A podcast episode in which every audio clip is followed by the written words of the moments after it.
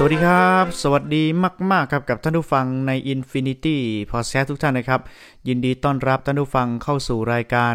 ครูหิ่งห้อยกับห้องเรียนสีฟ้า พบกับผมเป็นประจำนะครับ ครูหิ่งห้อยกับเรื่องราวดีๆนะครับ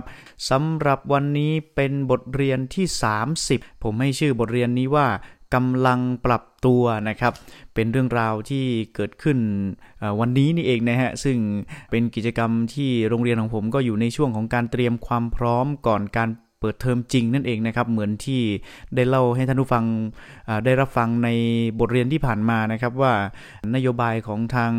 ตพทนะครับแล้วก็กระทรวงศึกษาธิการก็จะมีการเปิดเรียนจริงนะครับในวันที่ 1 กรกฎาคมนี้ แต่ละพื้นที่แต่ละโรงเรียนก็คงจะมีการเตรียมความพร้อม แล้วก็มีการจัดวางมาตรการต่างๆนะครับเพื่อป้องกันนะฮะแล้วก็ควบคุมในเรื่องของการแพร่กระจายของไวรัสโควิด แล้วก็เป็นการป้องกันให้กับเด็กๆนะฮะได้รับความปลอดภัยนะครับจากการที่ได้รับผลกระทบที่ผ่านมารวมถึงการที่จะมาโรงเรียนก็จะได้รับการ ปลอดภัยต่างๆ ด้วยนะครับ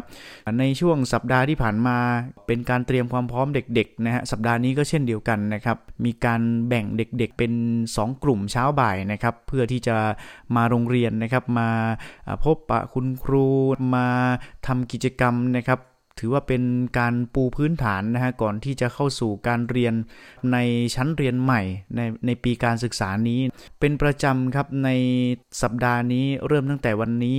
แล้วก็วันต่อๆไปของสัปดาห์นะฮะตอนเช้าๆเด็กๆ มาโรงเรียนก็จะพากันมาโดยการแต่งชุดธรรมดานะฮะมาโรงเรียน แล้วก็มีการวางจุดคัดกรองนะครับเพื่อความปลอดภัยให้กับเด็กๆ มีการตรวจในเรื่องของการสวมแมสของเด็กๆด้วยนะครับว่าวันนี้เตรียมมาหรือเปล่านะฮะถ้าคนไหนลืมคนไหนไม่ได้เตรียมมาโรงเรียนก็จะมีเตรียมให้ ซึ่งหน้ากากอนามัยเนี่ยโรงเรียนได้แจกไปให้ทุกคนแล้ว ซึ่งแต่ละคนก็จะมีหน้ากากของตัวเองอยู่นะฮะก็แต่ละคนก็มีการแต่งกายรวมถึงการป้องกันบางคนก็อย่างที่บอกไปฮะมีการเตรียมสเปรย์แอลกอฮอล์มาด้วยนะครับเพื่อความปลอดภัยของเขานะครับเว้นช่องว่างแล้วก็ระยะห่างทางสังคมของแต่ละคนนะฮะก็ถือว่าเป็นธรรมเนียมปฏิบัติที่ทำให้เด็กๆ คุ้นชินนะฮะว่าต่อไปเราจะมีพฤติกรรมการอยู่ร่วมกันด้วยความปลอดภัยแบบนี้นะฮะ ในช่วงสัปดาห์ที่ผ่านมาก็ทำให้เห็นเด็กๆ หลายๆ คนเป็นพฤติกรรมที่คุ้นชินแล้วนะครับว่าจะต้องปฏิบัติยังไงมาถึงปุ๊บจะต้องทำอะไรยังไง เพราะว่าในช่วงแรก ๆ อาจจะมีการสับสนอาจจะงงกันหน่อยประมาณนี้นะฮะแต่ตอนนี้ก็เหมือนใช้ชีวิตปกติฮะ เวลาเรามาโรงเรียนมาอยู่กับคนกลุ่มมาก เราจะต้องรับผิดชอบต่อสังคมร่วมกัน โดยการที่ป้องกันตัวเองเป็นหลักก่อนประมาณนี้นะครับ ซึ่งวันนี้ก็เหมือนเดิมฮะผมก็เป็นครูเวรประจำวันต้องไป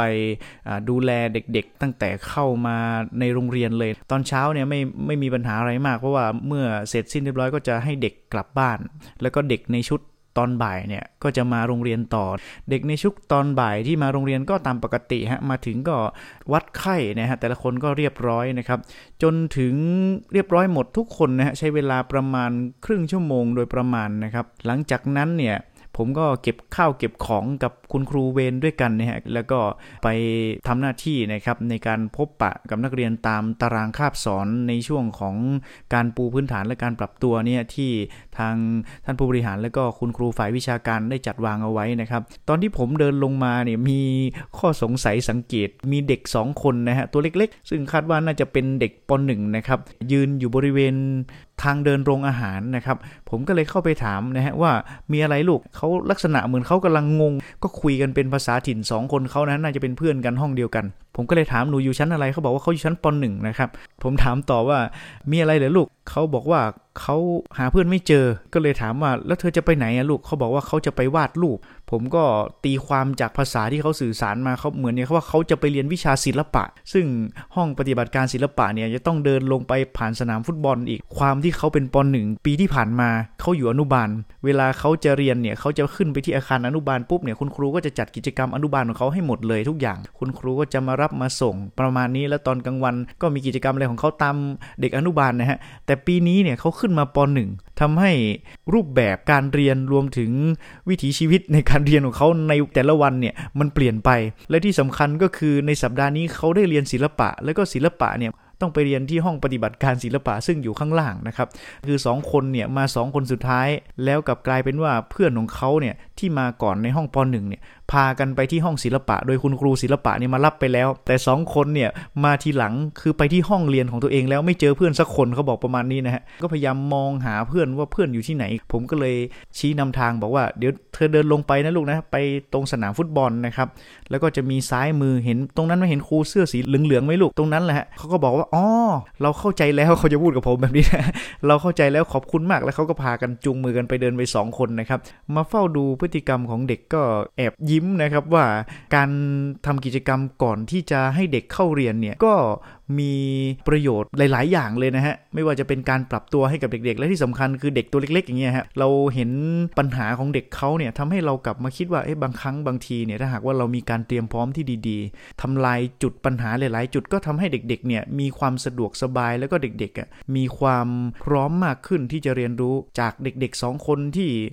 ไม่รู้ว่าห้องศิลปะอยู่ตรงไหนเป็นปัญหาเล็ก ๆ มากฮะถ้าหากว่าผมไม่ได้ไปเจอผมก็ไม่รู้ว่าเขามีปัญหาเกี่ยวกับเรื่องของการจะต้องเดินไปห้องพราะเขากำลังขึ้นปหนึ่งมาประมาณนี้เหมือนเรากำลังเข้าไปเรียนในมหาวิทยาลัยใหม่ ๆ ที่อยากจะต้องการมีรุ่นพี่คอยแนะนำอาคารตึกนั้นตึกนี้ว่าต้องเรียนตอนไหนเข้าเรียนยังไงประมาณนี้นะฮะการปูพื้นฐานให้กับเด็ก ก่อนที่จะเข้าสู่ในการเปิดเทอมจริงหนึ่งกรกฎา